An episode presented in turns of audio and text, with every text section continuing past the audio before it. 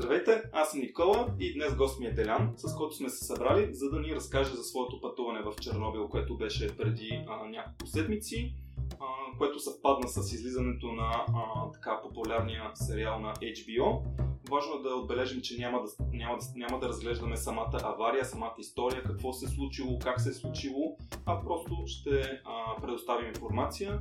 Някой, ако, ако иска да отиде там, как може да отиде, колко струва горе-долу, какво може да се види, колко време ще отнеме, така че останете с нас.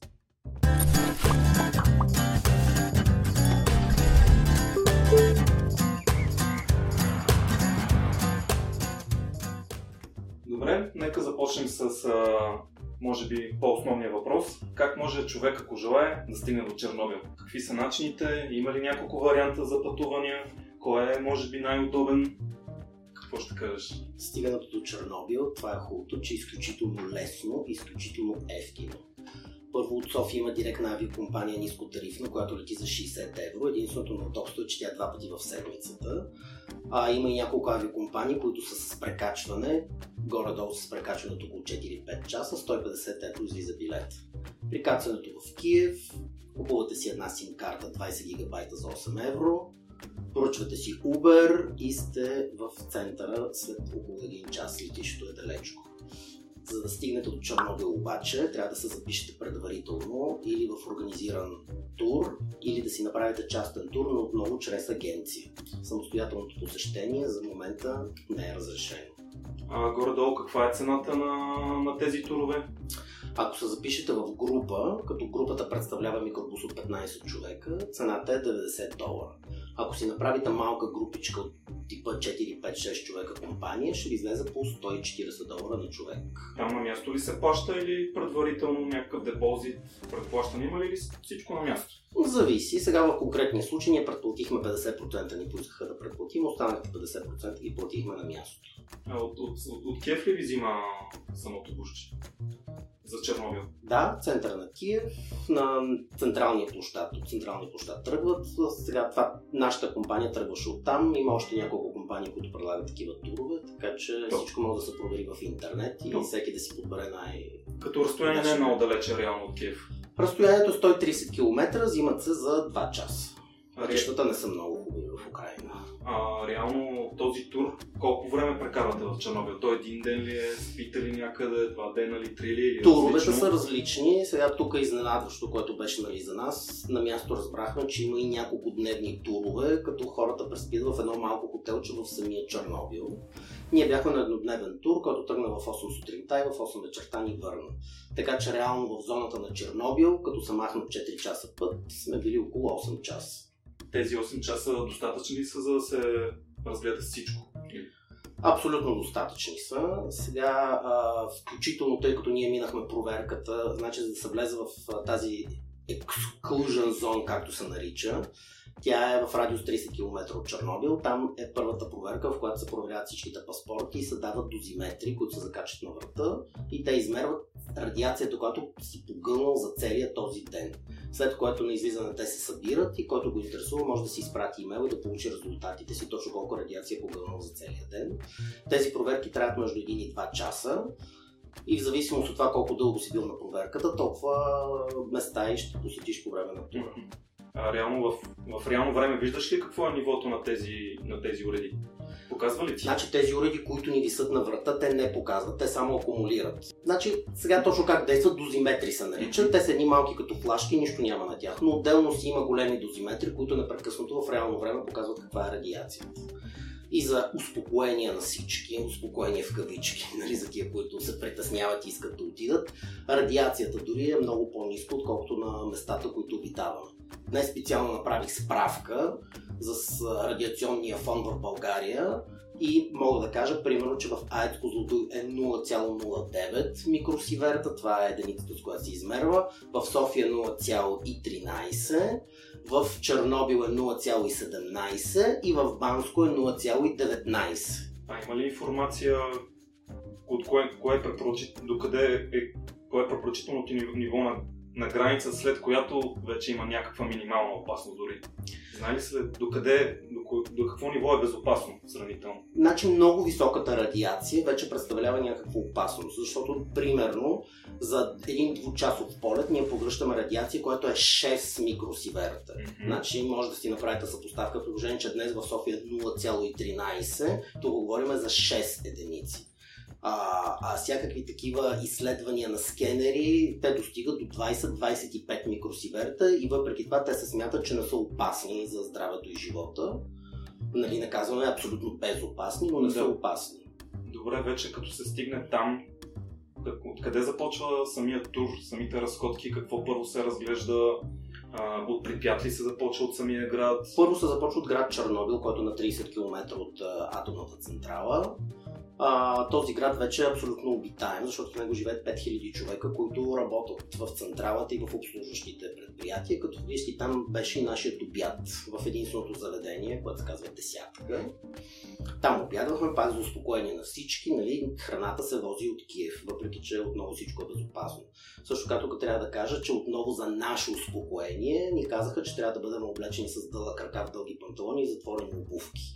Нали, тук веднага е парадокса да има смисотворени лица и глави, именно защото това е чисто за успокоение на туристите. След града Чернобил, в който няма нищо интересно, а, посетихме самия реактор, в смисъл не вътре в реактор, много ясно, но бяхме горе-долу на около стотина метра от тъй наречения купол.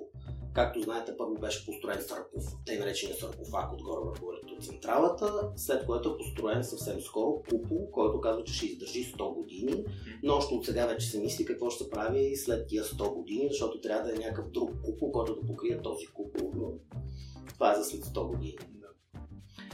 След това посещение вече в самия град Припят, тъй наречения призрачен град, който реално това е едно от най-интересните места нали, за посещение. Сега въпросите, които ми задават, дали не се чувствам депресиращо и така нататък нали, в Припят.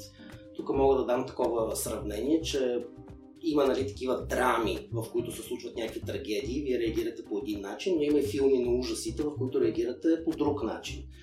Там усещането е, че точно се едно гледате по-скоро филм на ужасите, едно такова крипи усещане, защото се влизат в детски градини, в апартаментите, както хората са ги изоставили вътре с мебелите, с играчките и така нататък. Сега лични вещи, такива като дрехи ценности няма, защото, както ни обясниха, е имало някакъв период, в който вече мародерите са пристрашавали да влизат в тази зона и буквално са измародерствали и изпокрали всичко тези изоставени апартаменти. А има ли някои зони, които са забранени да ги разглеждате? Има ли някакви места, където има фърлени някакви стари дрехи, които не трябва да се доближават или нещо такова с повече евентуално радиация или...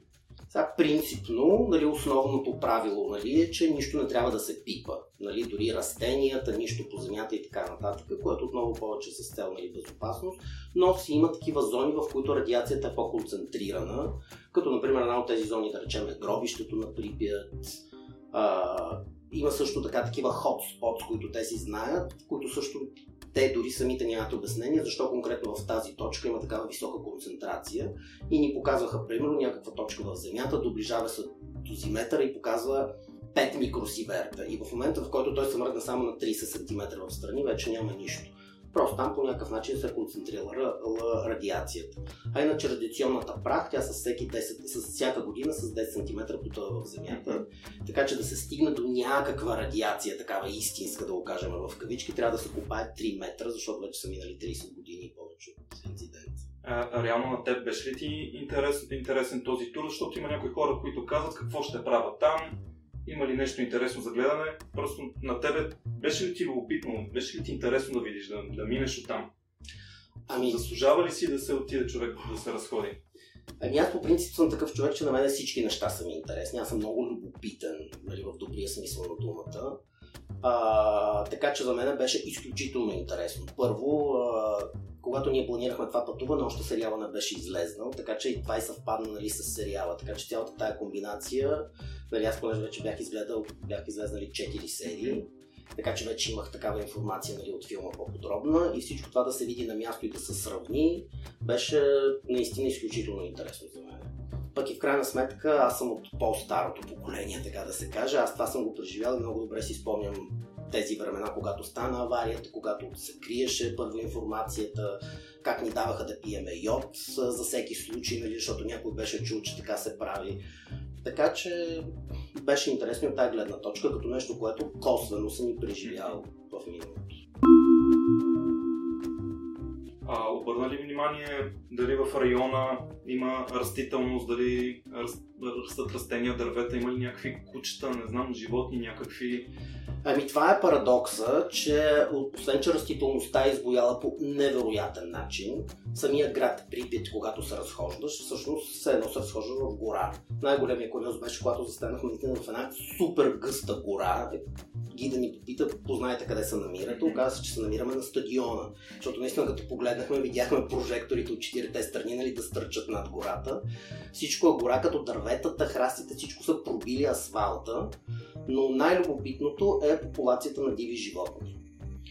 Абсолютно здрави глутници от всевъзможни животни, които преди инцидента там не са дори обитавали. Елени, лисици, вълци, мечки, глигани, какво ли не. Ние видяхме едно стадо диви коне, например, което това също го е нямало преди. Като за момента версията на учените е, че причината е, че в този 30 км радиус просто няма човешка намеса, защото се оказва, че всъщност човекът е много по-страшен от радиацията за живота. Това е за момента обяснението. И животите са си са по 4 крака, няма 6 крака, няма 3 очи, 18 очи, няма такива измишлетини глупости. Няма, няма, абсолютно здрави са. Нали, от това, ние даже докато пътувахме, ни показваха такива документални филмчета в а, микробуса, че нали, как се слагат камери, как са ги залавили изследвали, са абсолютно здрави, абсолютно нищо им няма. Най-вероятно сега покрай сериала, който излезна, масово ще се увеличи желанието на хора да посетят това място. Има ли нещо, някакви магазинчета с сувенири и такива неща, нещо като бизнес, развит ли е в този район? Сега от нашата агенция това, което ни казаха, че те по принцип правят турове още от 99-та година, нали, които са били много по-различни, отколкото нали, сега. Mm-hmm. И статистиката, която ни казаха, че примерно през на агенцията, с която ние бяхме, миналата година са посетили Чернобил 30 000 човека, а само сега за края на май вече записаните са 50 000. Така че наистина главоломно е нараснало количеството а, на 30-километровата граница, на която нали, е първата проверка, една от компаниите си е направила сувенирно магазинче, където може да се купат противогази, защитни облекла, нали, освен всичките останали магнити и така нататък. И тук също от гледна точка на безопасност нали, трябва да отбележа, че на излизане два пъти се минава, веднъж на 10 км от Чернобил, втори път на 30 км, се минава през ни такива специални машини, които измерват дали има някаква дори капчица, така да се каже, радиация до тебе. За сега не е имало случай при някой да било установено а, като документи, нужно ли е нещо по-специално, за да може да се отиде някакви визи, нещо? За Украина трябва само паспорт, абсолютно никакви проблеми, печат на границата точно за 5 секунди, но и за посещението на Чернобил задължително се носи паспорт. Който предварително някаква информация на туроператора на агенцията се Да, и там на проверката задължително се показва паспорт. Те няколко пъти проверяват, защото там е много сериозна сигурността, нали, никой да не влиза, никой да не излиза, всички, защото този дозиметър, който ни дава, той е един вид някакъв като не точно GPS, но контролира колко хора са влезнали и излезнали в зоната. А като валута, какво се ползва? Долар или най-много? Има ли Валутата е гривния, украинската. Едно евро е 30 гривни и ако си спомняте едно време как при нас имаше ченджбюра на всяка крачка, там има ченджбюра наистина на всяка крачка. Във всеки супермаркет има гише, в който може да се смени валута, без да се представят никакви документи, така че от тази гледна точка никакви проблеми, кредитни карти се приемат навсякъде. Киев е изключително интересен град също да се разгледа. Така че това е едно ефтино, много лесно достъпно пътуване, което аз задължително препоръчвам. Особено за хора с приключенски дух. И, има ли хора, които с автомобил пътуват до Киев? Запознат ли си? Удобно ли е? Ами аз бях поглеждал така информативно. Горе-долу е 24 часа, ако се кара от нали, нон-стоп.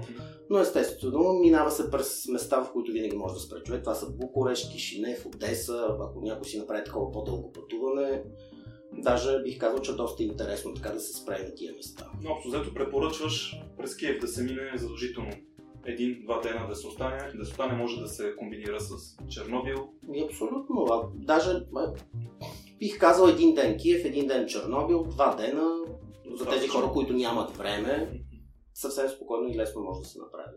Скъпо ли е, ефтино ли е в Киев горе-долу? Киев е изключително ефтино, нали, това е добрата новина. Нали, просто за сравнение градски транспорт е 60 стотинки, нали, метрото.